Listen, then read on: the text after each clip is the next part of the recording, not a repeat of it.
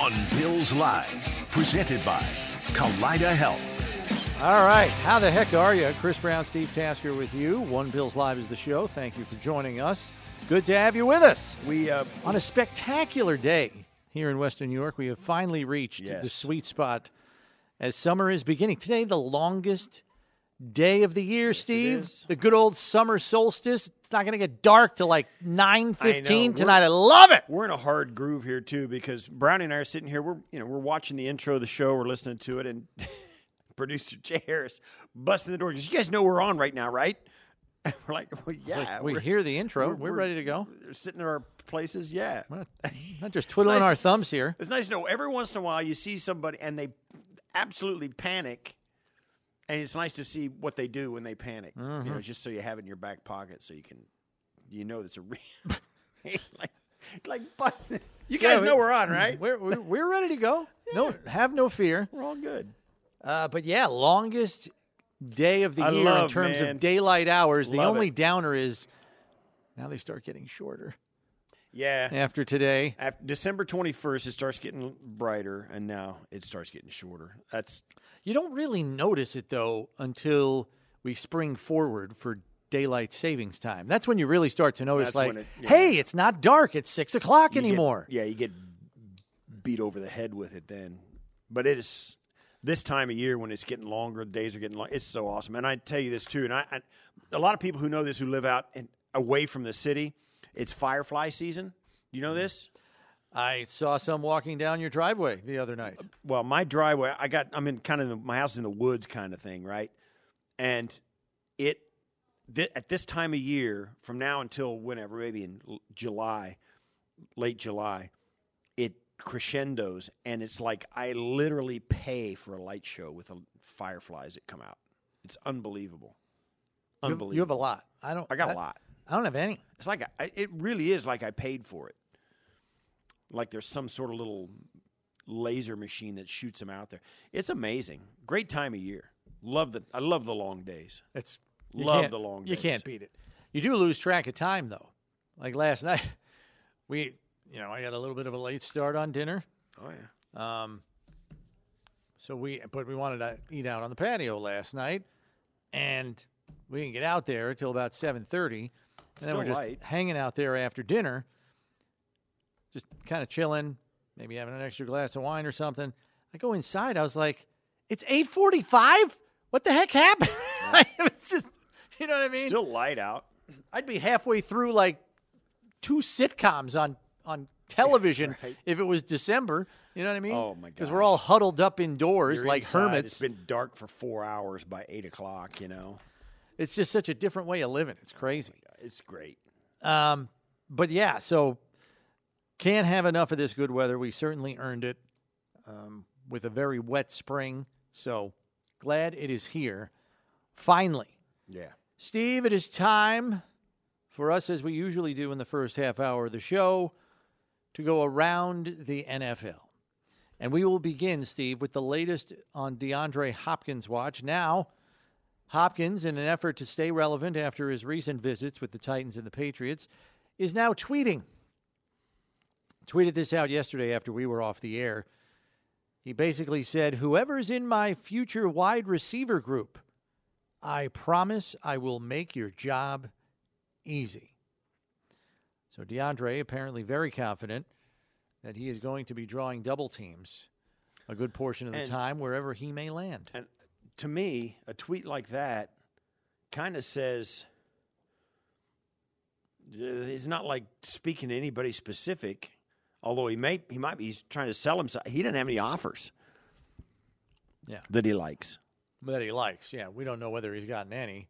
Maybe he's gotten some, and, and it seems like appeal to him. He seem it seems like he's open for business, waiting on somebody to yeah, swoop in. part of me wondered is he trying to assure anybody that might have reservations about his work ethic that he will do things necessary to lift the level of the receiving group on the team or does it mean hey don't look at me as stealing targets from you if I come to your team Right. I'm going to be making life easy for you you're going to get more one on ones if I'm on your roster.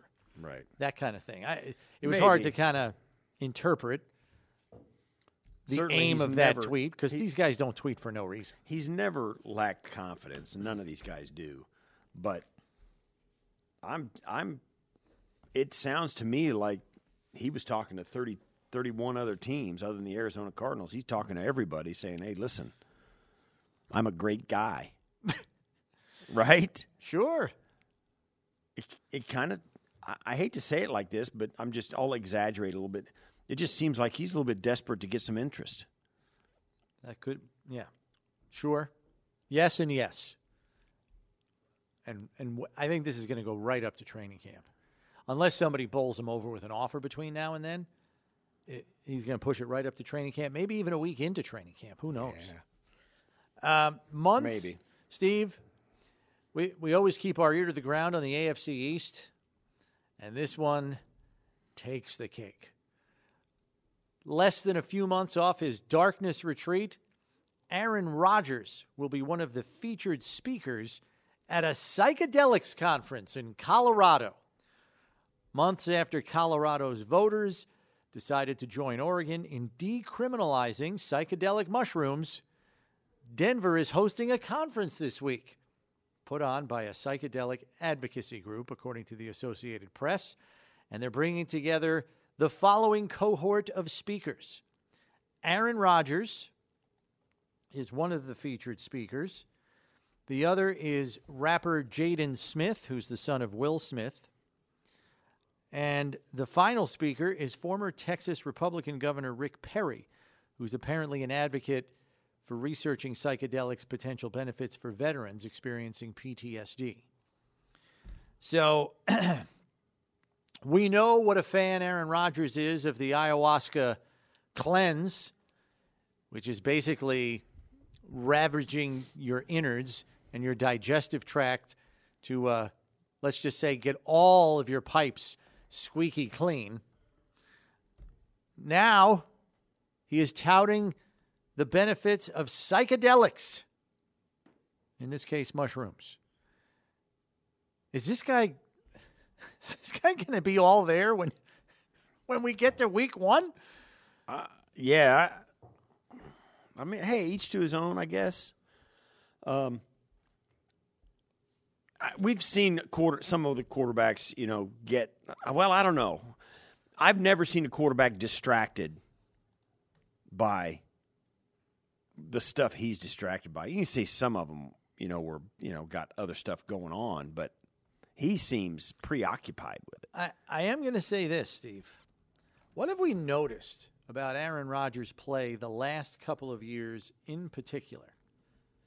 Because I'm going to, you may not, you're, you're probably not on the same wavelength as me because that's a totally random question. Week one performances have not been good Really? by Aaron Rodgers. They've laid eggs. They laid eggs the last two years with the Packers in week one. I'm going to quickly look up his game log. Oh man, So last year, week one,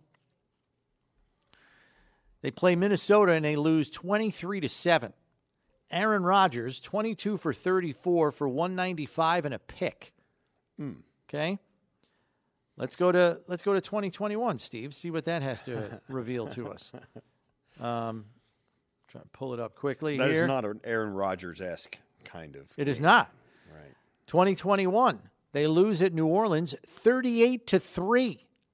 Aaron Rodgers, 15 of 28 for 133 and two picks. They lost by 35. Goodness. Okay, let's see if this continues. But the, the recent history has not been good for Aaron Rodgers in week one.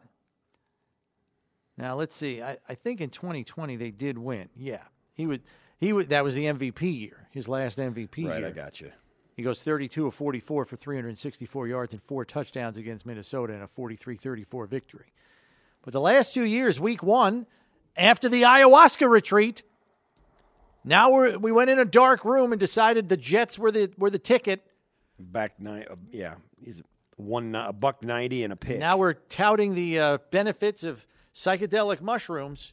Who knows what week one could be in the store? And let's, in case anybody forgot, the Bills are playing the, the Jets in week one. On 9-11. Correct. So, I don't know. I just is he? He's kind of around the bend. Like, mm-hmm. I don't know. To each his own, as you said, but I don't know. It strikes me as strange Well, let's hope that that trend continues. for a third year. Yeah, Yeah. that would be nice. That would be nice, and that would be so delicious to see the Jets. Struggling.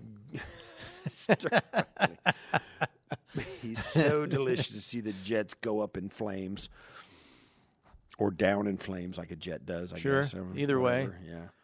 The NFL, uh, meanwhile, Steve, is redoubling its efforts to reinforce their gambling policy to players in the wake of the recent violations that happened this past spring, in which five players got suspended. Yeah, it's yeah. All rookies now have to attend mandatory education ses- sessions. A group of league officials are also making in person visits to team facilities to emphasize and clarify what activities are prohibited. So he, they've listed six key rules, Steve, to this gambling policy that they're emphasizing to the players to make it plain and simple as they can. Mm-hmm. One, don't bet on the NFL. Two, don't gamble at your team facility while traveling for a road game or staying at a team hotel. Three, don't have someone bet for you. Four, don't share team inside information. Five, don't enter a sports book during the NFL playing season. Six, don't play daily fantasy football. Pretty straightforward. Here's the problem. I get all of that. The problem is that some of these guys probably come into the, particularly rookies, probably come into the league doing it. NIL money's giving them free money to do that with. And let's not forget, it's not like when I was a kid, you had to have a friend, a shady friend who would book. You know what I mean? You had a buddy, you know what I mean? The guy in class who always carries around the notebook, right? And Running numbers. yeah, he's running numbers. It's you know you had to kind of seek it out. Now, man, this presto change you a couple of clicks and you're doing it. Two taps on your phone. And it's and you're it's so easy for these guys. And now to tell them they can't go to that app on their phone during the day, all that stuff. Some of them, it's and I think the league probably got caught thinking, eh, it's probably not that probably not that prevalent that and they got something like, oh, wait a minute. And now they got, you know, team employees getting busted. All the guys in Detroit got, you know, they got yep. in trouble for it. And certainly, you have to be a dope not to know that you can't bet on the NFL if you're playing in it. You got to be an idiot not to realize that or th- understand, at least question the wisdom of it. But, you know, some of these guys are Yeah, dopes, so- idiots, and lunatics. So there will be more teaching on it, Yeah. not only for the rookies, but This probably is- for vets as well. And I'll say this too: I'm I'm surprised there haven't been more egregious violations. I, certainly, you can tell guys are guys going on their phone during the off season or whenever, clicking on it, betting the horses, doing that. I mean, good grief, they probably have friends who own the horses, you know, all that stuff. You know, because you, they run in that those circles. I can see how I'm surprised they haven't had more issues like that. And this is exa- this is exactly why the league was so you know they stiff armed Yeah, keeping it at gambling. arm's length, They yeah. stiff armed it for decades. They didn't want anything to do with it. No, and this and I'm surprised they haven't had even more adjustment problems to the new way of doing business. I'm Yeah. surprised. yeah, you would almost consider them fortunate. Yeah. I mean, even you know, you've had a couple of you know, it's kind of like the ones that they've had have been like you, know, they're like total idiots. you know? Calvin Ridley missed more than a year of his career because of it. Um, right? So, and there are a couple other players who no longer have jobs who got clipped off the Lions roster completely after the gambling violations were discovered. right. So, So it's the I'm- NFL sees this as a brush fire. They want to tamp it down so it doesn't become a wildfire. Yeah, they're spraying it hard, and, Yeah. and I and good for them. I think they should. I mean, that's obvious. It's it's always kind of a lurking risk that they live with.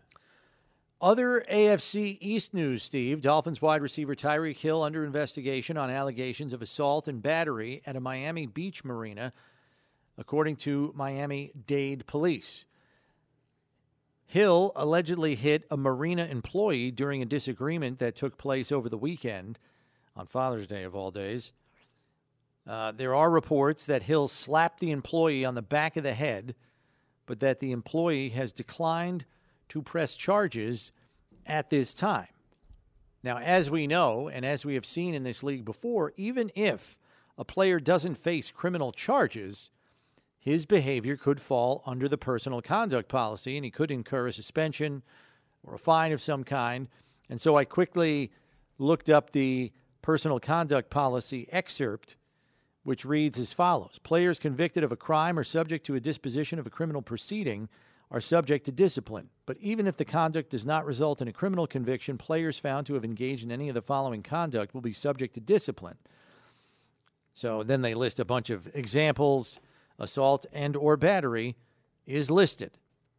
So whether the whether the victim presses charges or not may be immaterial as far as the NFL is concerned. The So- only thing is I wouldn't expect this suspension to take effect until the following year, as we saw with previous Bills players like Marcell Dareus had synthetic marijuana in his car one summer. He didn't face a suspension that year, but did the following year, missed a game. So I don't know if he would incur a suspension this year if, you know, the personal conduct policy is deemed to have been violated, but maybe next year. He does have a history though, Steve. Well, yeah. He's got a history of violence. Dismissed from Oklahoma State after being arrested and accused of domestic violence. His then girlfriend alleged that Hill choked and punched her. 2019, investigated for alleged battery that may have resulted in a broken arm for his three year old son. The NFL did not punish him after a medical investigation determined the boy's broken arm was an accident. So take that history for what it's worth.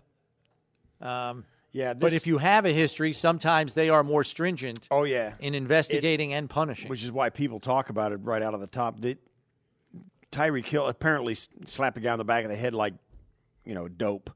Um, Michael Jordan did it to one of his players, his owner of the Wizards, when the guy ran on the court. The guy, he came off, he sla- the same thing. So, not something you want to do really, but when you've had a history of it like Tyreek Hill has, it's it looks it looks worse. It, it's so that we'll see how that goes. I I suspect It may this- go away. I I'm pretty sure this is going to go away. Um, But NF I would be surprised if it didn't. yeah. Wanted to bring this up before we get into our topic of discussion today. The NFL put together a list of the 10 biggest roster holes across the league for certain clubs. And of the 10 teams they listed, Steve, the most popular position was edge rusher and, or defensive line. Seven of the 10 teams listed had a defensive line or pass rusher need of some kind. Now, I'll be the first to tell you there are still good free agents out there like Yannick Ngakoue, Jadeveon Clowney, but I am confident, Steve, that if the Bills get through training camp and the preseason healthy on their defensive line, that they will be moving a player via trade off the roster. The only reason I believe that is GM Brandon Beane said they have to make some moves when they establish the 53 man roster because they're projected to be over the cap when the top 51 salaries count. So, sure, you can just cut players, but if you can move one for some draft capital, why wouldn't you? So, the teams listed with defensive line and pass rusher needs Chiefs, Jaguars, Saints, Ravens, Bears, Rams, Falcons. Now, I don't see the Bills helping their fellow AFC counterparts with a trade, but I could see them looking to make a deal with an NFC team like the Saints, the Bears, the Rams, the Falcons, none of whom are seen as real playoff contenders. That could mean a good draft pick in return, probably high in whatever round you can get. Right. What do you think about that? Um, well, it makes sense, a lot of sense, and it certainly gives Brandon Beane a list to start with. If he is, if he does have some guys like, and I'll say this too, it's going to be within the next month. All that happens. I mean, nine edge rushers, nine defensive tackles on the roster. They're not all making it. Right. Some good ones that Half probably are Half good enough to play somewhere in the league on a 53 man roster.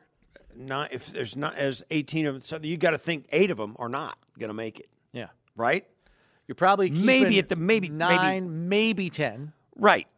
So eight of those One or 18, two on the practice squad. So you got six guys. Yeah. Six. Team's not going to trade for six and, people. and here's the other thing to consider too, Steve. Like, let's say you've got um, a second or a third year player that's not coming along like you wanted them to, and then you have a first or a second year player who you think has more to more to go in terms of development.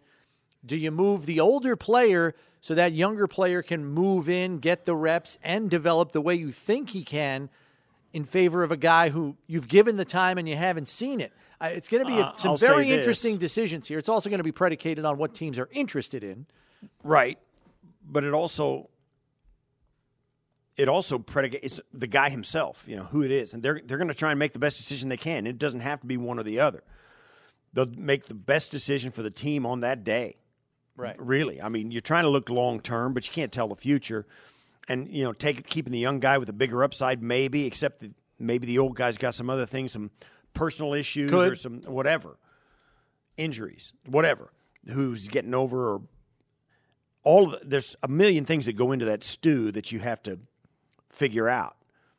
And like you said, there's two parties involved. You got to find a dance partner to make that trade, and they may not they may not want one of them. May only be interested in the other. Yeah, I'm just going to say on this list, do you know what they listed for the biggest need for the Rams or for the for the um, Cardinals? The Cardinals, It said entire defensive line. and then for the Rams it said entire defense. I mean, let's think about the players that have left yeah, that- left the Rams the last couple of years. Bobby Wagner back in Seattle, Von Miller in Buffalo, Leonard Floyd in Buffalo, Taylor Rapp in Buffalo, Jalen Ramsey in Miami. I mean, that's that's six starters. really good players too. I mean, they Really need everything. Arizona needs a defensive line in the worst possible way, and you have to believe Jonathan Gannon, their new head coach, who is a defensive coordinator by trade, wants to get that thing in ship shape sooner rather than later. Right. I mean, they're just looking for bodies.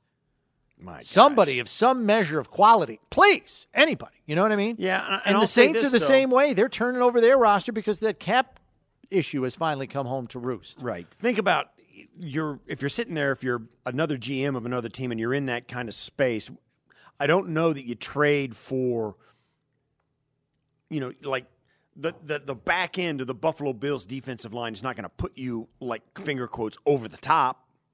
They can't make the Bills. Yeah. You know what I'm saying? I mean- or they're not as good as the guys the Bills have. The guy might be pretty darn good compared to what you have, though. He might make you better, but he's not going to be even a long term solution there either. It may be better. You know what? We're just going to keep our draft picks. We're going to bite the bullet, and we're going to go with Yeah. what we got. And we're, and we, we're going to pick them up when you cut them. But a team like Arizona has a boatload of picks already for next year, Yeah. especially at the top of the draft after they swindled Houston.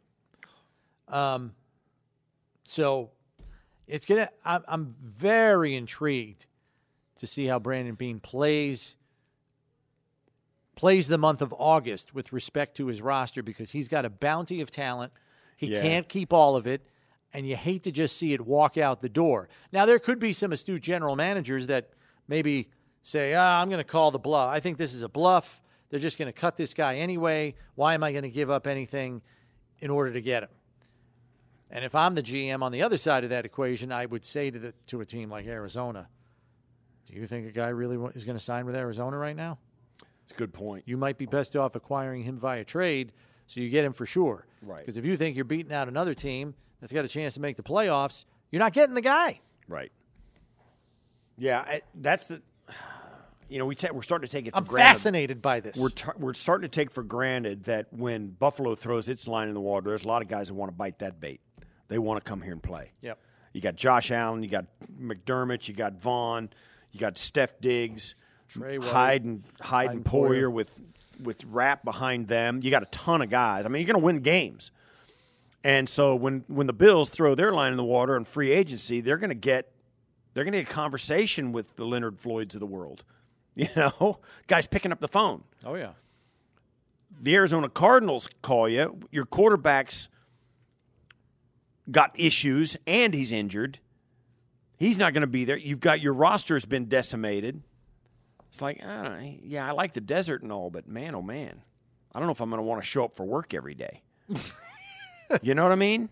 Yeah. So it's we take it for granted here in Buffalo with the culture and the the vibe coming out of here and the way they treat their players and the way it's by word of mouth and reputation. Players are picking up the phone. But you're right. In Arizona, I don't know that that's existent. I, you don't have a lot of leverage. Once you get is my point. once you start grinding down into their roster and who's there and what's going on, and you know Kliff Kingsbury kicked to the curb. I don't know. Oof. It's going to be. I, I am fascinated to see how he navigates this because he's got guys that aren't going to make this roster that are good enough to play in the league Yeah. on a 53 man roster. And you've got to find the right commodity that you can move for a future asset, you know, in the draft or somewhere else. Because we know the cap figures for the elite players on this roster are only going up. And you're going to have to keep mining for cheap labor in the form of rookies on first contracts to fortify the roster from the back end. And you got to keep doing that. And just letting somebody walk out the door when you might be able to flip them, even for a day three pick, you got to explore that. And I'm, you know, knowing how Brandon Beane works, I'm confident that he will. Doesn't always work out, but I think there, there's a good potential for some opportunities here because there are some lousy rosters in this league right now. Right. Yeah. I, yeah. Uh, well, here's the thing. Most of the D linemen, D, the edge rushers, and the interior defensive linemen that don't make the Buffalo Bills are going to be playing in the league somewhere. Yeah, that that that's why I'm saying if there's a way to move them for for a draft asset, even if it's a day three pick, go go go and do it. Now, They didn't do it. Th- well, they did it this year too. The Bills take big dudes in the first two rounds of the NFL draft, and all the way through the first four pick, four rounds. Yeah. You go back and look at their history; they always take big guys because those are the guys you can't coach tall. Mm-hmm. You can get everything else. You can get them heavier, stronger, faster, all that stuff, but you can't coach tall, and they get big, heavy dudes. O'Cyrus Torrence, Spencer Brown, AJ Epenesa, Boogie. Well, you go down the list. Cody Ford. You know they don't all hit, but Cody Ford.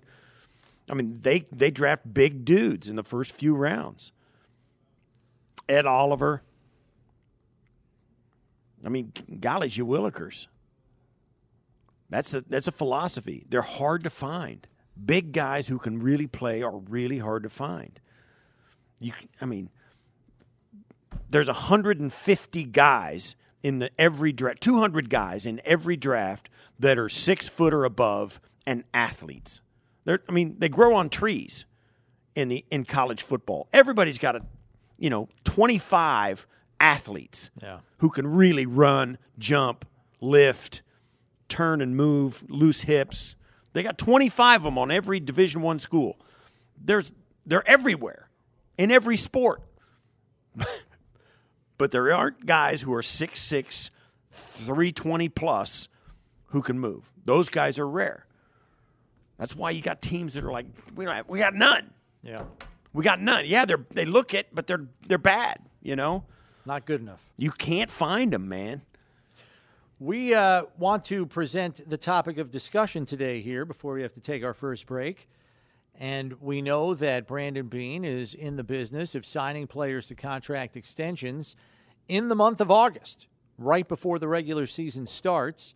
He's done it before. Dawson Knox, Josh Allen, uh, Tre'Davious White, Dion Dawkins. There are several examples of cornerstone players and even players coming up on expiring contracts with just a year left signing an extension. So, with that in mind, who do you think the Bills should sign to a contract extension next? 803 0550, 1 888 550 2550, the number to get on board. Got an open line for you there. Or if you can't call, you can always hit us up on the tweet sheet at One Bills Live. Who should the Bills sign to a contract extension next? You tell us when we return here on One Bills Live, presented by Kaleida Health. It's Buffalo Bills Radio.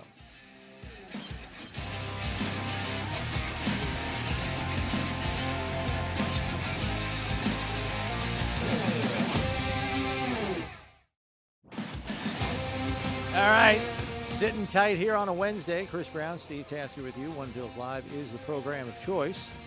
And discussing with you who the Bills should sign to a contract extension next. The last one came right before mandatory minicamp. It was Ed Oliver, who was entering the last year on a fifth year option from his rookie contract, signs uh, the big long term extension. Who should be the next one signing a contract extension for the Bills? You let us know at 803 0550. 1 888 550 2550, the number to get on board. We do have open lines for you at this juncture. And you can also hit us up on the tweet sheet at One Bills Live with your choice there. And if you can explain why, that would be helpful and appreciated. And we go to the phones. And leading us off today is Judy in Buffalo. What do you got for us, Judy? uh, well, I want to go on record early to say that do the two surprise teams of the league will be the Green Bay Packers and the Cleveland Browns. To me, the Green Bay Packers are loaded offensively. Um, I, I really think they have some receivers that are going to set the world on fire. And I think the Cleveland Browns, uh, they have a, a, lot of talent. They just need to put it together. And, and so uh, I, I just want to say um, I'm looking forward to the fact that they they may uh, really surprise the league. Okay. Well, you know, if the Browns give the rest of the AFC North a hard time, I'm not going to complain. Um, I I think there's a lot that has to go right in Green Bay. There's talent on offense. I agree with Judy. It's very young. Green, Green Bay. I will. I will go down. I will say this. I like Green Bay in that division. Well, yeah that division can be had. Um, I like the Lions a little bit better than them this year, just a little, not by much.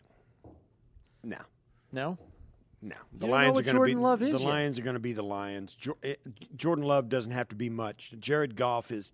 Their offense was humming along last year. Got a great coordinator in Ben Johnson. Very nice, but I don't think the Lions are going to do. I don't think they'll be as good as they were a year ago. I think they're going to start to be the Lions that we've seen for the last five decades. And okay. I think last year was an aberration. I think Hard Knocks gave him some mileage. I think Dan Campbell is going to run his course, and he'll get a little stale there, and it's going to show. Green Bay can ha- can ma- can win that division. Steve, what if I told you that every member of their receiving corps, the top six, and both of their top two tight ends were drafted either last year or this year. Every single one of them.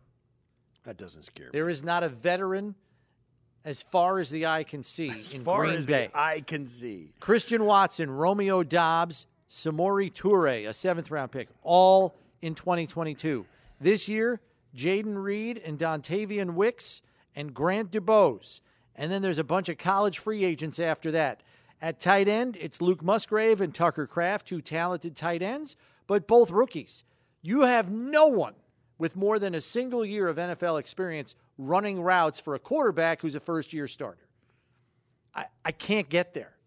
I can't get there. I got the Lions ahead of them this year. And I respect Judy's opinion. Yeah, I mean, I, uh, yeah, I, we're just we're spitballing here about the NFC North. Um, Detroit's defense is not going. Detroit's defense can't hang with Green Bay's receivers, whether they're those guys you just mentioned or a bunch of Boy Scouts from Boise. Um, Detroit's defense was horrible last year. Uh, Got the, better. The, the Minnesota the Vikings were a fraud last year, and the Bears. No, it, the Bears are, are worse than either of those two teams. Green Bay is a well-run organization, and they're going to stay where they're at. They're going to. They're not going to. Their their worst years are the years they tread water, uh, which is what they did last year with Aaron Rodgers. I think they're going to be better this year than they were a year ago, and I don't think it's going to take that much to win that division. I think they get off to a slow start because of their youth, and by the time they figure it out, they're going to be playing catch up. That's what I. That's how I see their season playing out. Maybe. As for the Browns, there is no question there is oodles of talent on that roster. And as Judy said, they just got to put it together. The problem is, it's like a 1,000 piece jigsaw puzzle, Yeah. and they can never seem to finish it by the end of the season. Right. They're still like, you can't even make out what the picture is, and you're in week They 14. can't find they can't find the corner Yeah. pieces. Where where the hell is the edge piece? I need the edge. Or there's you know 17 pieces missing that you know fell Right, down, right, right. fell under the table and got eaten the- by the went down- dog. they went down the, the air vent. Right. So it's just, I don't know what it is. A lot of high draft choices on that roster, but for some reason, pulling it all together and making it sing just never seems to happen. Like, inevitably, Cleveland will have an offense that can score points every week, and their defense will let them down, which was the problem last year. Or they'll fortify their defense, and then all of a sudden they'll have a couple of major injuries on offense, and they can't be scoring with the consistency that they want to, and you're like, oh my gosh, like Cleveland's had, Cleveland fans have had a lot of the same struggles that Bills fans have had over the years, a lot of disappointments, but for very different reasons now. And I got to say, it, I think it's hard for fans outside of Cleveland to even want to root for that team in light of the decision that they made Yeah. at quarterback. So Right. I, I'm kind of with you. Cleveland is a little bit of an enigma. They've they've gotten better. The problem is uh, just the opposite from what I was just saying about Green Bay. Green Bay's in a cruddy division that it doesn't take too much to win consistently. They're in a division with the Pittsburgh Steelers and the Baltimore Ravens. The Steelers never have a losing season under Mike Tomlin, and the Ravens have got a former MVP playing quarterback who they just paid and started to build around for the first time. Uh, and they're refurbished, right? And then you got Cincinnati, who has got maybe, eh, not maybe, got one of the top quarterbacks in the NFL and the best receiving trio in the NFL. So Cleveland has a mountain to climb. I mean that they come out and play their best, and they're going to, you know, they're they're on a great year. They could go three and three in that division, even when they're you know playing good. So yeah, Cleveland is a different animal than Green Bay. And Cleveland, I'll say this too, in in light of Judy, the caller, she thought Cleveland and Green Bay were going to be, you know, the, the dark horses to do something. Green Bay, yeah, they could have a great season and they could be a worse team than the Cleveland Browns. The Cleveland Browns are playing in the AFC where most of the great, well, the great quarterbacks in the whole NFL are. They're playing in that conference and they're playing in one of the toughest divisions in that conference. So the Cleveland Browns could be a significantly better team than the Green Bay Packers, and the Packers may go to the playoffs in the NFC yeah, and the and the Cleveland Browns might not. You know what I'm saying? yeah, I know what you're saying. So I, I yeah. Th- at this point in history, the league really looks unbalanced at the quarterback position and the teams that are really really good. But let's get back to the subject at hand today, which is what player do you believe the Bills should sign to a contract extension next? Plenty of choices, plenty of players to choose from. You let us know what you think at 803 0550, 1 888 550 2550. We go to Jim in Hilton next. What do you got for us, Jim? Hello. You're on, Jim. What do you got? Yes, uh, I w- I'm going to pick Gabriel Davis. Okay. Um, first of all, I still remember his wonderful, uh, his blockbuster first season, and I still can see some of those sideline catches that he made that were just unbelievable. And then the second year comes along, and Emmanuel Sanders came in, and basically Gabriel sat on the bench a lot of the time, even though he still uh, he still had six touchdowns on 35 receptions, and Sanders only had four touchdowns on 42 receptions during that year. So I really think that even though it's his fourth year, it's really his third year, and and as you've said many times on your show, that it's that uh, it's that third year when they really blossom. Right. So anyway, that's my choice. Gabriel All right. I like it. I'm not surprised he's one of the first choices out of the box here. Thanks for the call, Jim. Um, I, I think there are, while there are people in the Bills fan base that weren't thrilled with the season that he put together last year, due mainly to the fact that he had a 52% catch rate. I think the people in this building at One Bills Drive believe in him resolutely. And I think they see last season as an aberration more than a trend. So it wouldn't shock me if he's a guy that's extended sooner rather than later. So that's a good pick by Jim out of the gate. Steve, I am going to quickly read you the list of players whose contracts are expiring after this season. You let me know if any names strike you for a contract extension candidate. Okay? Here we go. Micah Hyde, Daquan Jones, Leonard Floyd, Tim Settle, Jordan Phillips, Tyler Matakevich, Poona Ford, Dane Jackson, Tyrel Dodson, David Edwards, Taylor Rapp, Trent Sherfield, Damien Harris, David Quessenberry, AJ Epenesa, Shaq Lawson, Brandon Shell, AJ Klein, Latavius Murray, Kyle Allen, Dean Marlowe, Cam Lewis, Ike Butker, Shane Ray, Travin Howard, Cam Dantzler, Gabriel Davis. Those are your unrestricteds after this year. Any names stand out to you on that list that you would say candidate for extension? Yeah, s- certainly. Um, Daquan Jones, Gabe Davis, for sure. Guys who were significant contributors. Uh, Phillips was on that list too. Jordan Phillips. Yes, he was. Um, I'm kind of with. I'm. I'm kind of down with the big guys. You know, uh, keep all of those. So guys. am I adding Phillips to your list? I would say we're Phillips and Poona Ford. Is he on one year deal? Yeah. Yeah. So uh, all of those guys. I there's a that's a that's a big number. I mean, I don't know how many guys you listed, but there had About to be 25. Yeah. So Um, I'll say this: if you think about it, That's about Leonard ton. Floyd?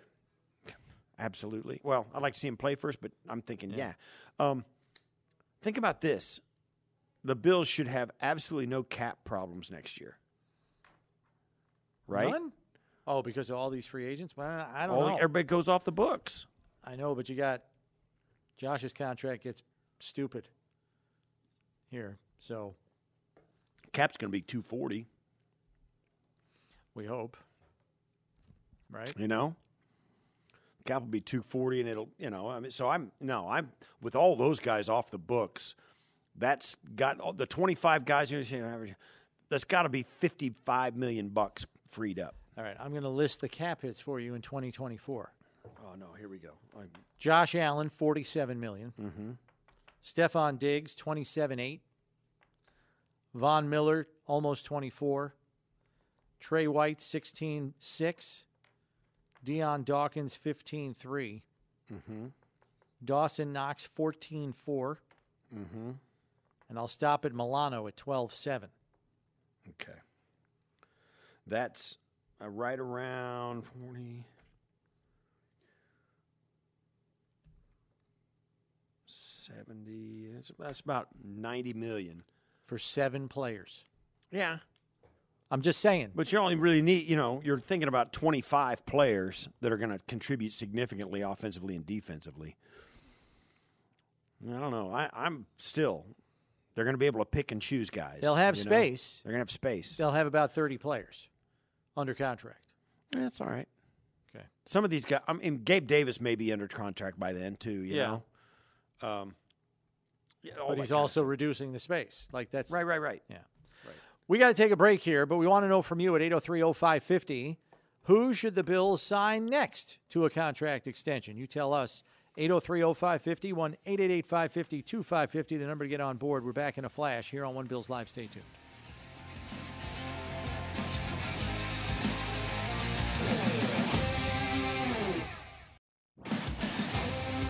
All right, here we go. One Bills Live on a Wednesday. Chris Brown, Steve Tasker with you, asking you which Bills player should the Bills extend next? Who should be, get a contract extension next? We saw Ed Oliver get one just before mandatory minicamp. Who do you think should be next in line for the future of this franchise? We go back to the phones at 803 0550, 1 888 550 2550, where there is an open line for you. And we go to Anthony in East Aurora. What do you got for us, Anthony? Hey guys, thanks for taking my call. Sure. Um, so, from my perspective, I think like the first guy that should be in line for an extension is Daquan Jones. Um, I think last year he was like really underrated, and um, when I think back to that playoff game against the Bengals, like he didn't play. I get Von Miller didn't play either, but he was he didn't play, and Joe Mixon ran all over us. Like we couldn't stop their run for the life of us. Um, I think he's just like a really important piece, and uh, the defensive tackle position ages pretty well generally, um, and so I just think that would make a lot of sense. And then another name that would I think make sense is Micah Hyde if we just matched his with Poyer, so they kind of like phased out together. Um, I think he's a free agent after this season, and so I think that would make sense if we just extended him by another year just to match his with uh, Poyer. So I'll get off the phone and uh, hear what you guys have to say. Yeah, okay. Yeah, I kind of, I don't know. I'm kind of in a different spot than that. I don't want to lose them both all at the same time one year. Um, I don't Want to soften the blow? Yeah, I don't. I don't want that that to be an issue. That big an issue. Um, certainly, they transitioned last year when when Poyer was out, or I'm sorry, Hyde was out the entire year, and they made do with Jordan Poyer alone with whoever you know. They had a kind of a revolving door there for a while of guys that were going to help him out, uh, and he played nicked up. I think it's a. I think you'd probably stagger those guys rather than sync them up. I don't think there's any reason to do that because you don't need. It postures you to do the very thing you don't want to happen. Have something happen that you can't overcome and closes your win- that proverbial window. It makes it harder to put together the rest of the team. Now you got two safeties that you got to do, and your whole secondary is up and up and uh, up for grabs, rather than just having to plug in and plug out a safety. Um, you don't want a massive hole like that to happen in your in your roster. Um, you know, the Bills started to address it in the defensive tackle room when they, they signed Ed Oliver. Otherwise, they didn't have a single guy on their roster after this season. So, you know, I, I don't want to see that happen again in another position. And if you take the emotion out of it, because I think Bills fans have come to, you know, love Micah Hyde, and with good reason, but the business side of this organization can't use emotion when making these decisions. As much as we would all like to see Poyer and Hyde ride off in the sunset together, that very rarely happens. And I would be inclined to expect that if they had their druthers come free agency this coming off season, they would choose to invest in Taylor Rapp long term, being a 26 year old, as opposed to Micah Hyde, who, if you sign him to play in 2024, will be entering his age 33 season. Two starting safeties, as great as Hyde and Poyer are, both at age 33 next year, it might be a little tough. Might be a little tough. So I would be inclined to almost expect them to pursue Taylor Rapp beyond this season right. as far as a long term extension goes at the safety position specifically. We have to take a break here, but coming up in hour number two to kick things off with us is Pro Football Focus's Brad Spielberger. Has some interesting stuff at pff.com that we have to go over with him. We will do that when we return here on a Wednesday on One Bills Live, presented by Kaleida Health. It's Buffalo Bills Radio.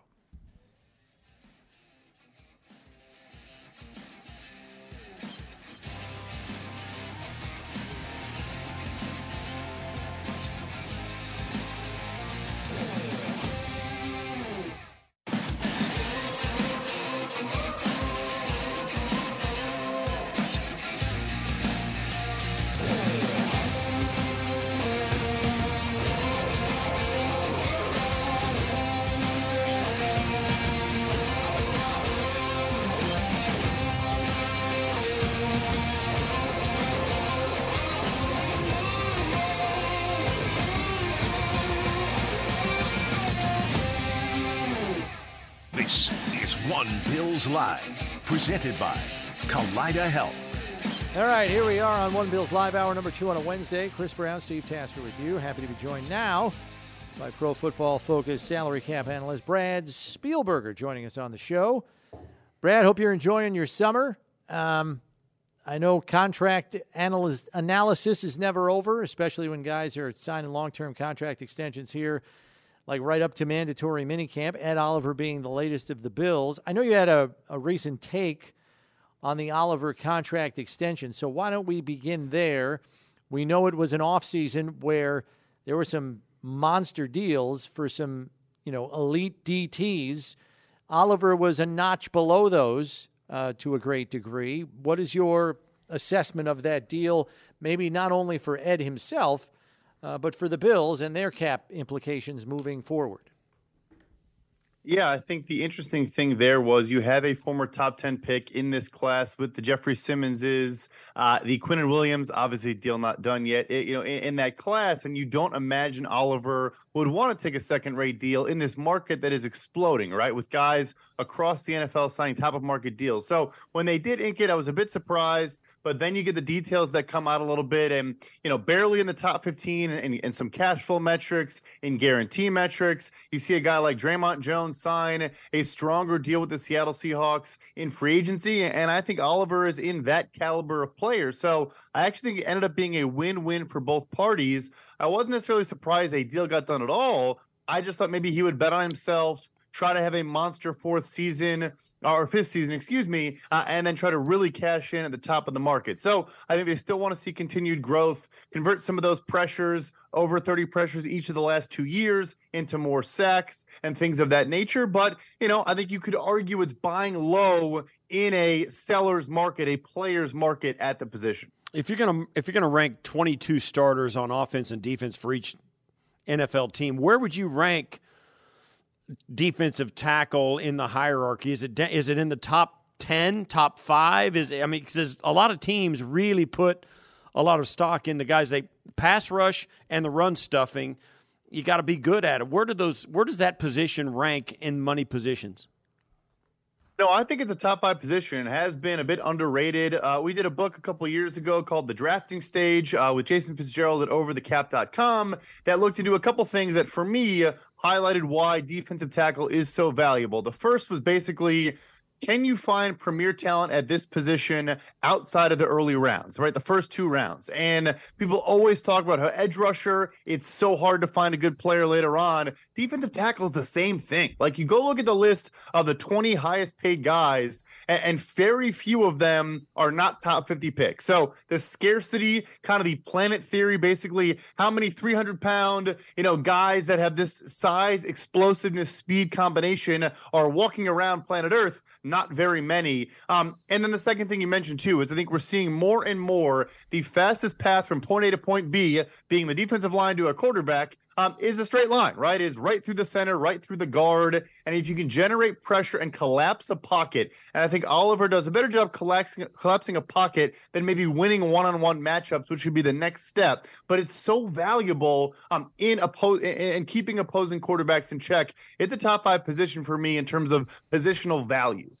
And that Ed Oliver extension opened up some cap space for the Bills to go out and get more help on the defensive front. You know, they signed Leonard Floyd, and I think just just seeing talents like Leonard Floyd and other pass rushers, Frank Clark was still available at the time as well, just drifting out there in the abyss of free agency in June was startling enough.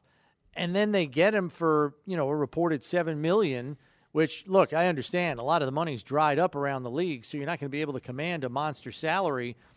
But that's a heck of a bargain for a guy with almost 30 sacks the last three years. You know, I think what's become very fascinating with the edge rushers now is that particular players that maybe have a certain skill set or are viewed as better in a committee and a platoon style approach, which I think is becoming more and more popular. I think after the Eagles last year basically just rotated eight to 10 guys, we'll see even more of that going forward. Of, you know, I want a guy to play 500, 600 snaps, not 900 plus. And Floyd's been an Iron Man. He's been a guy that never comes off the field. You mentioned, I think, nine plus sacks each of the last three years. Frankly, in my opinion, his early down run ability and setting an edge is actually his better skill set um, over historically over his career. But he is a freak athlete. He's a top 10 pick for a reason. Just long, flexible, probably not the, the bendiest guy around the edge like a Von Miller, but but just uses a long arm very well and does a lot of things w- very well. But there have been a lot of those guys around. So yeah, you say the price tag is surprising. It is, but it's equally surprising how many of those guys over the last couple off seasons And even right now, Yannick Ngakoue is still out there. Some of the older guys like a Justin Houston, Melvin Ingram, they just kind of sit around until July, August, despite playing very good football. So, and we've we've seen now that you know teams are kind of settling in, getting ready. How, first of all, they'll have you know every team's going to have five or six million bucks to work with to get through the season with injuries and that kind of thing. Two two questions. One, where's the cap going to go next year's your your ballpark figure, and two, what kind of contract is Joe Burrow looking at? I would imagine the, the, the cap is in the 250 million range. You know, maybe 245 to 255. It falls somewhere in there. We should be beyond, you know, basically getting giving owners money back for what they did during COVID and, and keeping the cap a bit more elevated than it maybe actually was based on revenues. Uh, I think for the Bills, just real quick, I, I don't think the cap is a constraint. They're now one of two teams in the entire NFL spending 300 million dollars in cash on their roster this year. Only them and the Browns. So they're willing to maneuver the cap cap. I think it's more about maybe the budget. So Joe Burrow, I would imagine, becomes the highest paid quarterback in the NFL at some point this offseason. And I think it gets in the neighborhood of $55 million a year. I think we'll see Justin Herbert go first, let's say 53 and a half, you know, pu- pushing off of the Lamar Jackson at 52. And then Burrow comes in at 54, 55 range. Uh, and then we'll see if Mahomes comes in after all those guys. But but yeah, I think those guys are going to continue pushing that market even higher and higher. And, you know, you look at how quarterbacks impact the rest of the roster. San Francisco gets rid of Jimmy Garoppolo, and, you know, they've got two guys on rookie deals at quarterback. And so that leaves them money to spend on Nick Bosa, who's going to be backing up the Brinks truck. Um, where, where do we think he's going to get in annual average salary? Yeah, so I got to plug an article I put out last week about Nick Bosa, kind of breaking down this entire situation. You know, I, I think it falls in the range of 32 and a half to 34 million dollars a year, which is obviously an eye-popping number. You see Aaron Donald get a three-year, 95 million dollar contract last offseason. And, you know, maybe, maybe Bosa is not quite in the Aaron Donald level of play at his peak, but I think he's probably the best defensive player in football as of today. Um, you know, his brother was willing to hold out and get a very strong contract a couple years ago at $27 million per year. And we're several years removed from that. Bosa has first team All Pro, which Joey Bosa never earned. He obviously was Defensive Player of the Year, which Joey Bosa has never earned. He has 34 sacks the last two years. The Atlanta Falcons as a team have 36. I mean, he has been a truly dominant player. I think it'll be above Aaron Donald, just a matter of how far above Aaron Donald at right around $32 million a year. Is Aaron Donald the highest paid non quarterback? As of right now, he is, yep. And and Bosa could be the next one. Nobody's in line to eclipse Aaron Donald at this point, right? Because he just signed the deal last year. It'll only be Bosa, in my opinion, this offseason. What do you think is next for you know the guys who we've seen who are surprisingly like uh, DeAndre Hopkins, Dalvin Cook, a couple of those guys who are really good football players, both of them with their own uh, their own issues. But where do you see this market going right now? Because it's rare that we have such good players on the street this close to training camp. It really is interesting, and you got to wonder which party maybe are they waiting for the right fit or the right contract or both, um, and, and, are the markets just not panning out as they'd hoped? And, and I tend to think that might be the case here. So for Dalvin Cook, I, I, do think the AFC East makes a whole lot of sense. I think he's from South Florida. I think the Dolphins did land De'Von Achane, uh, a player I'm high on in the draft, but I think he makes a ton of sense in a very similar offensive system. And they do have some guys in Raheem Mostert and Jeff Wilson behind De'Von Achane, but all of those guys are kind of you know, in me, complementary pieces to me, not starting caliber, three down guys like a Dalvin Cook. And then for DeAndre Hopkins, you know, it's interesting. I think he does want to still get a decent payday. I think the Odell Beckham Jr. contract makes this so complicated because one year, 15 million fully guaranteed plus incentives.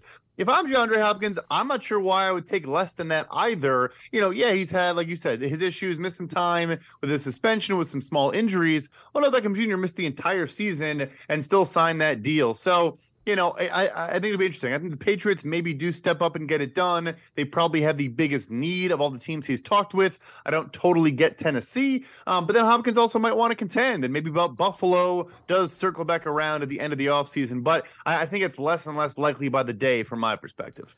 Yeah, and the the more interesting, you know, rumor that kind of came to light is the Chiefs could get back in the mix for Hopkins if they get Chris Jones signed to a contract extension and clear up some cap space there, what do you think the potential of that might be? You know, if the Jones deal gets done before training camp. Yeah, I mean, it's certainly fascinating. I imagine Chris Jones is waiting on Quinnen Williams, who also is hopefully going to get his deal done before training camp. I do think he'll slide in as the second highest paid guy behind Aaron Donald, around 26, 27 million dollars a year. Look, Kansas City, you know, they're rarely in the top 10 in cash spending. Last year, they were 16th, won the Super Bowl. Um, this year, as of right now, they're also sitting exactly at 16th, obviously, with some deals pending for internal players, but they're not usually one of the bigger spenders if Hopkins is willing to take a la Juju Smith Schuster last year, whose base value was under four million, and then his incentives pushed his compensation to over 10 million, if Hopkins is willing to take a deal similar to that, I'm sure they'd get in the mix. But if not, and he still wants a solid payday, I don't think Kansas City does it. I think they've taken a second round wide receiver for the second year in a row, and I think they just believe in what they have. Um, so I think it would only be if he takes a very team friendly contract. So you t- you spoke about the Cleveland Browns and the Buffalo Bills having more cash out this season than anybody in the league. Who is in the most cap trouble? I know we've watched with bated breath year after year the Saints go 65 million over, 75 million over, 95 I mean, it's been crazy. Who's in the most cap jail right now? Yeah, so so they've kind of continued to, to kick that credit card bill down the road. They're always going to be not always, but I think until you see guys like Demario Davis and Cam Jordan and Michael Thomas and some of these guys that they have restructured pretty much every single offseason, you know, stop playing, then I think that credit card bill will ultimately come due. So they're probably the easy answer. I think a lot of teams that were recently you know, it explains some of their moves. We just talked about Minnesota. Why did they cut Dalvin Cook and trade Za'Darius Smith and cut Adam Thielen and yada yada yada? It's because their cap situation was pretty much untenable, and they recognized the fastest path back toward contention was just cutting bait with a lot of older players. So, you know, them, Atlanta, a lot of teams have kind of cleared their books recently. It, it probably still is New Orleans uh, by default, but yeah, it's because I think a lot of teams have realized you know, like the Rams too. Instead of kicking this thing down the road a bunch, let's just be bad for a year, reset the books, and start over. And I think this offseason, a lot of teams did that. Brad, thanks as always for the insight. We appreciate you crunching the numbers with us. Enjoy your summer. We'll catch up with you down the line. Sounds great. Thank you guys. Thanks, right, Brad. That's Brad Spielberger, salary cap analyst for Pro Football Focus, joining us here. And, uh, you know, knows the numbers. Had that big write up on Nick Bosa, which is why I was asking. That guy's going to be getting oh. paid a pretty penny. Yeah. 34 also, uh, sacks in two years. Falcons had 36 last year. Right. Um, also, he was, as you're getting ready to do the interview, you kind of read his stuff. He was a big fan, and he told us here on the, on the air, big fan of the Ed Oliver move. Um, you didn't have to pay him like an elite defensive tackle. A lot of people thought he wasn't, but uh-huh. there's something in there that really helps your football team. His ability to disrupt – 30 pressures last year, turn a little few more of those into sacks, uh, and life is different for Ed Oliver and the Bills. And uh, still, he's uh, with the guarantees included in the contract. He is he's a very rich man, and he's you know it's a life changing deal, no question about it. So both teams, both sides of that deal are going to be really happy, and I think the Bills are going to be happy with the cap numbers that Ed Oliver's getting. Mm-hmm. Um, easier to do business. I yeah, and it obviously helped also in landing Leonard Floyd by creating some cap space. So you fortified your edge rush position as well with a proven commodity in Floyd. So the benefits were twofold, not to mention the fact that you got an affordable deal. I kind of compare the Ed Oliver deal to the Dion Dawkins extension when he signed his a few years ago. It wasn't top of the market, blow the cap out of the water. It was a fair deal for Dawkins, market value wise, and it was a very friendly deal for the Bills because it wasn't crushing them right. from an average annual value perspective. And he has since restructured a couple of times to help the team out. So, and he's up in 25. I mean, he's already coming up again in a couple of years, right. which is crazy to think. Like, seems like yesterday, guys like Tre'Davious White and – Dion Dawkins were signing second contracts. Now they might be on their third here in the next year or so. It's bananas to me how fast uh, time goes with these guys' careers. But we are asking you who the Bills should sign next to a contract extension. You got about 25 guys on one year deals this year, and you have other important players whose contracts are expiring after the 24 season. So if you had to pick somebody to keep long term whose contract may be up, who is on your list? You let us know at 803 0550, 1 888 550 2550. Got an open line for you, and that's the number to get on board. Let's go to the tweet sheet for the first time today, Steve. Tweet sheet brought to you by Corrigan Moving Systems, the official equipment moving company of the Buffalo Bills. And leading us off there today is Jack, who says Daquan Jones, extend him now. He's a warrior and massively important to the front seven. He and Ford will make it almost impossible for teams to run inside. Whoever wins the middle linebacker job will be free behind those big boys to erase all that interior trash teams will try to throw at us. Daquan Jones is is a popular pick here. I think his value in the run stopping department was not lost on Bills fans. They knew how valuable he was. He was their most consistent performer in that area. Yeah, they missed him in the Cincinnati game. Some of our callers have already pointed out his absence hurt him. Uh, Jordan Phillips not being 100% hurt him. Um, injuries all over the defense really forced the Bills to alter their, you know, alter their production. Uh, but Daquan Jones, I think, was the one guy in the Cincinnati game that's like, oh my gosh, that was the final, the final nail in the in you know your your ability to stop that run. And uh, Mixon took advantage of it. So it's I think it's imperative to keep those guys around. They're not going. They've got one guy under contract after this year. Tim Settle, Daquan Jones, Jordan Phillips, and you go down the list. Poona Uh, Ford. Ford. They're all gone after this year if they don't sign extensions. So, um, I think it's. I think that's a great, great answer. Yeah. I mean, when you think about it, Daquan Jones played all 16 regular season games. Jordan Phillips got hurt. Greg Rousseau got hurt. Von Miller got hurt. I mean, a bunch of guys dealt with injuries. Tim Settle missed time. So mm-hmm. there were a number of starting players who did not play in all 16 games. So Daquan Jones was a horse last year, and then unfortunately misses that Cincinnati game with an injury, and it was costly for sure. So I like that pick. Andrew says they should sign Taylor Rapp.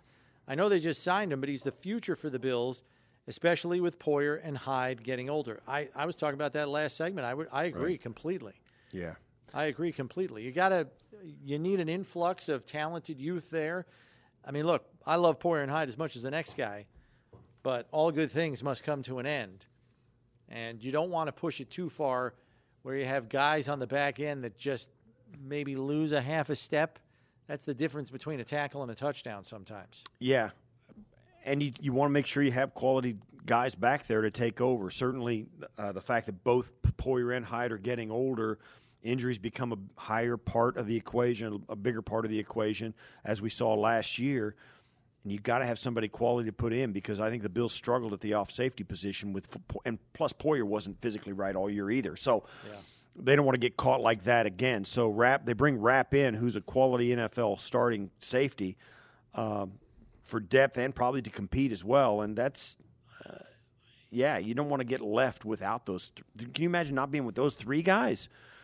Um, all of a sudden, a stellar secondary goes to you know just okay, really quickly. Oh yeah, no question about it. Garvey on the tweet sheet says Daquan Jones, keep him with Oliver to maximize the defensive line production. Jeremy says Poona Ford. We have hardly anyone signed at the interior, and locking him up is a gamble that's worth taking before he walks next year. Here's the interesting dynamic between Daquan Jones and Poona Ford.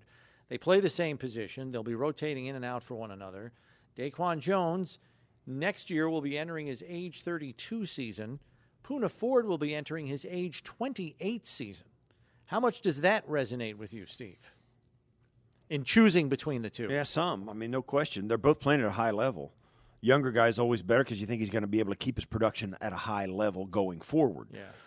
Daquan Jones, though, has been such an asset. Um, that's a hard one, but yeah, I, He was impressive last he year. was. He was really. Imp- he had a, he had as good a year as anybody on the Bills defense last year, and that's saying something. So it's hard to callously say, you know, you take the younger player. Uh, Poona Ford, if he plays for the Bills like he has played in the past for the Seattle Seahawks, yeah, you're going to be really happy with him. So I think that'll make it easier. But right now, from this end of it, we don't know who Poona Ford is with the Buffalo Bills yet. So you know, it's kind of hard to make that call. But you know, youth is undefeated. You know, I mean, you love Right. young guys who can really play. Yeah, and logic tells you they have a longer runway still in front of them as far as their career goes. Danielle says Ed Oliver and Gabe Davis. I honestly felt not one, but these two both deserve it. I fully understand the thoughts on Gabe, but I sincerely think it would be a mistake to lose him. Ed Oliver stands out in this group of guys. He's another we can't lose. Well, good news, Danielle. He already is signed to a contract extension. Randall says First, the snowman himself, Dion Dawkins. He's a cornerstone of the O line between or been with them since the beginning. Great locker room guy and brings the juice every day. Second, Dane Jackson. Head down, works hard, plays his role very well. Honorable mention, Spencer Brown. Spencer Brown's only entering his third year. There will be another year on his contract, so there is time to get him done. Maybe he's a candidate next summer, not this summer. and and the second one, Dane Jackson. It's a, it's, a good call. One of the reasons this team has been so good is because their play at cornerback. What, no matter who's in there, and think about it, you got Tre'Davious White, Kaiir Elam, Christian Benford, Dane Jackson, Taron Johnson. Taron Johnson. You got some. They have played at a high level. All those guys. They have been really good there. Um, I'm interested in keeping keeping that position really deep with quality players. So I could I could live with Dane Jackson. I don't think he he would not break the bank to sign an extension. I think he might be the kind of guy who you could give a a longer term, bigger deal to, and it wouldn't affect the way he works. You know what I'm saying? Mm-hmm. He's not going to take it out of gear once he signs a life changer, and these second contracts usually are. And I don't think the second contract has to be huge for Dane Jackson. Um, right? He's not going to break the bank. He's been a spot starter. I think, you know, he earned the job last year. It was helped by the fact that Tre'Davious White wasn't healthy enough to start the season. So that left him battling against a pair of rookies, you know, in Kaiir Elam and Christian Benford. And look, I like Dane Jackson as much as the next guy as far as his playing ability is concerned. But being a former seventh round pick and a spot starter, if he doesn't win the starting cornerback job this year, I think he's an affordable commodity to sign up long term, and we know Coach McDermott loves him. So yeah, I think I think that's a good pick there. the only thing he doesn't have going for him is measurables. He's a smaller corner. Doesn't take away from him playing physical, though. I will say But that. But he does- he- pound for pound. He brings it. That's right. He's got grit, and you know that his work ethic and all the things that it, he's he reminds you. uh, I think Coach McDermott feels a little bit about Dane Jackson like he felt about Levi Wallace. You kind of like keeping him around because he's an outstanding example of how you want your players to handle adversity and maybe not getting a starting role, maybe you know playing extremely well even when you're a backup. Uh, Levi Wallace was great at that, and so is Dane Jackson. They, you know, they don't squawk when they're not starting, but when they start, they play quality starter minutes.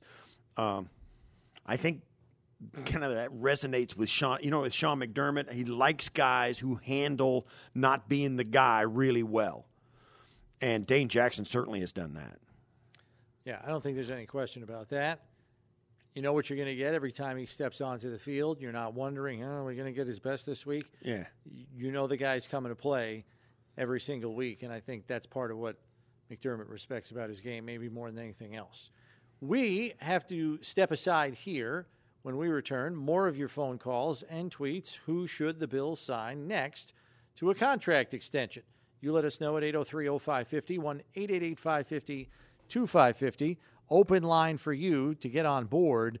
And then we may also have some time to discuss what we saw on NFL.com the NFL urgency meter. Who's at the top of the list? We'll tell you next.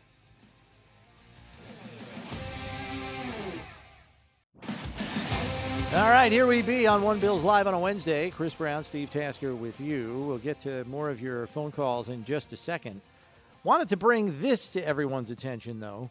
NFL.com's Dan Hanzus recently put together his list of teams that top the NFL urgency meter. Dun, dun, dun, dun, dun, dun. Uh, teams that he believes are under the most urgency to win the whole thing come mid February. Topping the list, Steve, your Buffalo Bills. Here's what he wrote as he gave them a full 10 on a 1 to 10 urgency meter scale. The Bills have been knocking on the door for a while now, four straight trips to the playoffs, each run ending short of the Super Bowl. The 13 second loss to the Chiefs in the 2021 divisional round was pure pain for a franchise that's no stranger to heartbreak, but last postseason's home thumping at the hand of the Bengals was somehow more dispiriting. Is Buffalo's once wide open Super Bowl window suddenly closing? Question mark. Playing in a widely improved AFC East, there's a huge amount of urgency facing the entire Buffalo operation entering 2023. Look no further than the recent drama around star receiver Stefon Diggs is an example of potential cracks in the structure. Pressure can do that to even the most solid of foundations. What do we think of Dan Hanzus's assessment of the Bills topping the list of teams with the most urgency to win the whole kit and caboodle? I don't know. Um, certainly, as you know, as long as they've got Josh Allen and this this crew at the top, you know, Josh, Von, Steph, um, now Leonard Floyd, Daquan Jones. uh, They got these guys, Dawson Knox, and Kincaid. I mean, they they have continued to. Let's think about it. 2020, they come out and, and they were they exploded on the scene, went 12 and four, got to the AFC Championship game. This team's better than that one. The roster is Right. um, certainly got to put it together. I so I'm until they start to level off. I still think they're on the rise. You and I have spoken at length about on the air and privately about what we think happened to last year. That just you know the bottom fell out of it, and it was the first year in three years where they'd had any significant injuries, and they had injuries to you know Micah Hyde, Jordan Poyer, Daquan Jones, Jordan Phillips, Von Miller, um, and that's on the defense alone. So, how you know not stopping Cincinnati in the way they were playing at the time does not surprise anybody. Uh, so that and and this just in, Cincinnati scored one half a point off their off of their average on the season. Yeah, in season that game. That was their season average. So this is a team that has it together, is keeping it together, and is getting better in the process. So you can bet they're going to be right there at the end. They're going to have they're going to get in whether they get in by winning the division again or getting in with a wild card. They're going to be in that tournament and have a say. Um, and with a team like this, going on the road doesn't scare me either. I I don't know what to say. Urgency to win. Man, There's always urgency. That's where everybody lives in this league. I So- think I think this stems from the general feedback we got on the air here on One Bills Live the day after the Cincinnati loss, right. which was when are they going to win this thing? We've been in it every year. We got to get over the hump. You know, we hear that all the time. So I think from a fan perspective, there is this sense of urgency like, uh, are we going to win this thing? Are we ever going to get there? Like, what's going on? And there was an arms, and at the end of it, it was like, wow, it's an arms race. You know, we're gonna can we Yeah. hang in there with them? Can Well, we now get it's a lot guys? tougher. Yeah, and Back in is 2020, the landscape was a lot more wide open in the AFC. That is exactly right. That is exactly right. So, I, I- you know, being able to stay there in a changing landscape says a lot about how the team's built and where they're headed, um, and their ability to hang in there with the changes. So, uh, I'm, yeah, you al- you always feel like, man, you got to win, and particularly after you lose in the fashion and the season goes south as quickly as it did last year. Um, I, I can I have an easier time maybe than the general public, or maybe when you sit here and talk like this, maybe it's easier to say that. I don't have a problem how their season ended before the Super Bowl. I don't have a problem how it ended. I get it. It ended. That doesn't mean this team is less likely. That has nothing to do with this team this year. It's a, it's an opportunity lost like they did the, the last two or three years where it's just excruciating. But I'm telling you, last year was a lot of it for the first time perhaps was out of their control and you kind of got to have to take your lumps This year, we'll see how how it ends this year. Whether it's whether it's where everybody wants to be, or whether it's in the wrong, you know, another disappointing season. But what happened last year for the first time to me was out of the Bills' control. The interesting thing about Dan Hanzus' list is he's got two other AFC East teams in the top six in his top 10 of teams that have the most urgency to win the whole thing. The Jets are second, right behind the Bills. And his, his assessment is interesting. He says the blockbuster acquisition of Aaron Rodgers has made this one of the most important seasons in Jets franchise history. It's difficult to overstate how vital it is for Rodgers to stay on the field, play at a high level, and end New York's league worst and North American professional sports worst playoff drought of 12 years. If he fails, it could mean the end of Robert Saleh's run at head coach as well as Joe Douglas's run as GM. I mean, they're talking about heads rolling if this thing doesn't work. That's crazy. Which is interesting. It's I don't know if I'm buying it, I- but I'll tell you right now, Well- Steve, they got to at least make the playoffs. I mean, you don't make the playoffs after adding Rodgers. Woody Johnson's going to be like, "What? What the hell's going on here?" well, it all depends on uh, what causes them to miss. I, mean, don't know if it's going to. I don't know if Woody Johnson's going to should. care. It should It should. depend on how they miss. If they're being out coached, I get it. But let me say this: you and I have both had this. Joe Douglas has killed it as GM of the Jets. Killed it. The last couple of drafts he has. and this offseason with uh, getting Rodgers. He has killed it.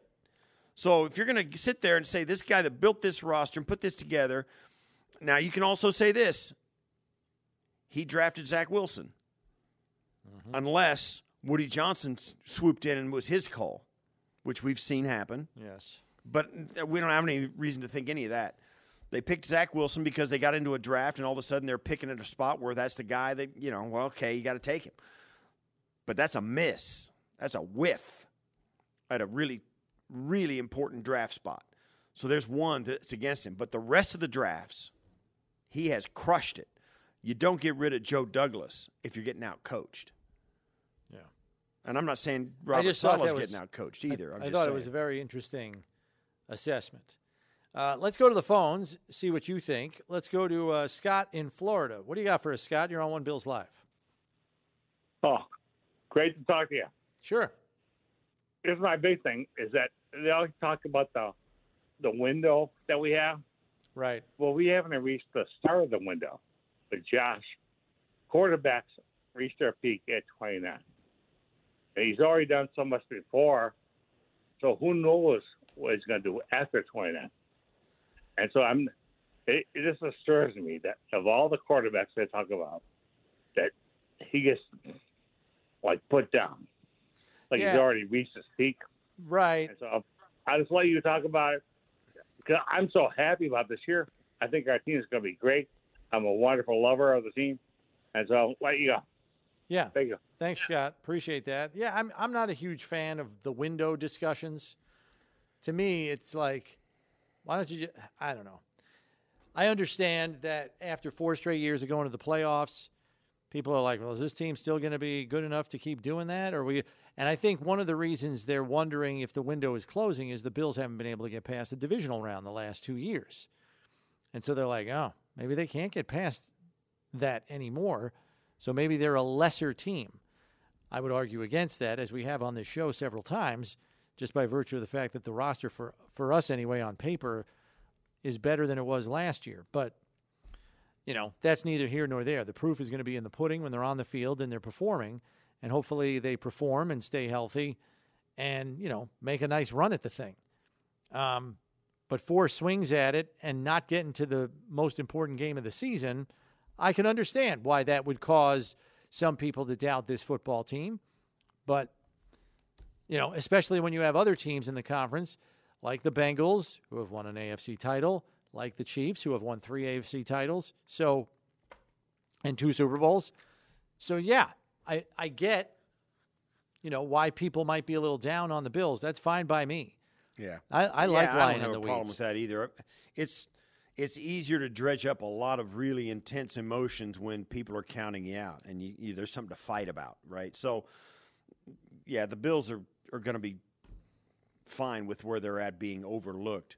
Um, but I, I'll say this: Peyton. We said this the other day. Peyton Manning didn't win his Super Bowl until His eighth his season. eighth season, eight.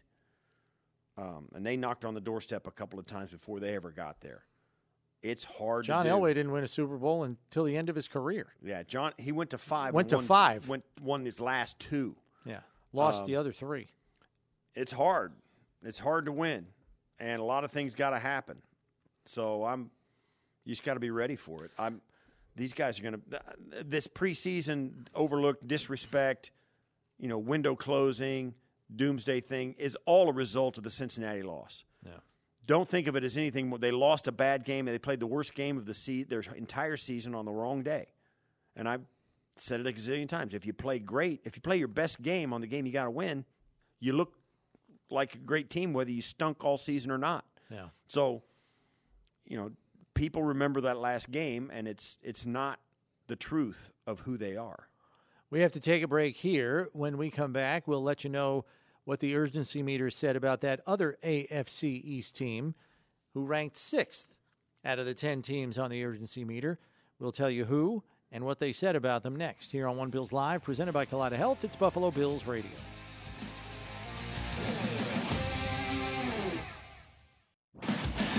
All right, back here on One Bills Live, one final segment to go. And we wanted to, we let you know, all four AFC East teams registered in the top 10 on Dan Hanzus' NFL urgency meter. Um, Bills and Bills were, Bills were at the top, Jets were right behind at 10 and 9.8, respectively. In sixth was the Dolphins at 8.7. And it says on paper, the Dolphins have one of the most talented rosters in the league. The offense has the speed to keep opposing coordinators up at night, and the defense, now led by eternal stud DC Vic Fangio, approaches the Eagles in terms of depth and potential. I don't know if I'm willing to go that far. Of course, all of this commendable work done by the Miami Brain Trust will be wasted if Tua is unable to stay on the field. Team has a new backup quarterback and former Jets folk hero Mike White, but staying the course with the concussion prone Tua when other options were available on the trade and free agent market represents one of the great dice rolls in the NFL this offseason.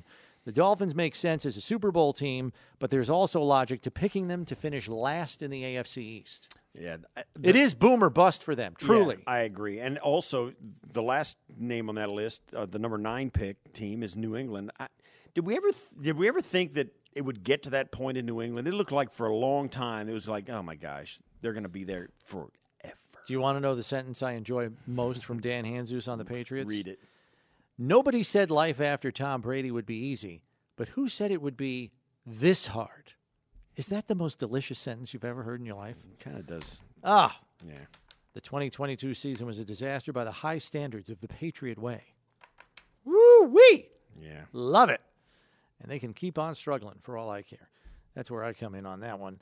But, you know, I get it. I understand. But a lot of these are tied to either past playoff failures. Bengals are on this list. Eagles are on this list. Bills are on this list. Mm-hmm. And then others are tied to job security at the coaching office or the GM office. Jets chief among those. Right. And then the others are teams that have just struggled way too long that better get their act together and at least get to the postseason. Cleveland Browns being one of those teams. Yeah, I, you and I, eh, Cleveland is so far off the radar because of the quality of that division. I mean, they, it's like they, and we had a caller in saying, "Listen, they're sleepy good. You know, they're sleeper to be good." Cincinnati, Pittsburgh, and Baltimore are sitting right in front of them. They got to be better than sneaky good. Yeah, that's a rock'em sock'em division. I'm that sorry. division is man, oh man. You got to play differently in that division. Yeah, I mean, think about the way Cincinnati plays. That's good against the rest of the AFC, but they have a bear of a time with Pittsburgh and Baltimore because it's rock'em sock'em football in that division. and Pittsburgh. They struggle with those teams. Pittsburgh's got a really good pass rush. You got to stay with it. So that division is really hard, and Cleveland's the outside looking in. It's the way it is. Yeah. That's it for us today. We will have more for you tomorrow here on One Bills Live. We'll see you tomorrow at 1 p.m. on Thursday.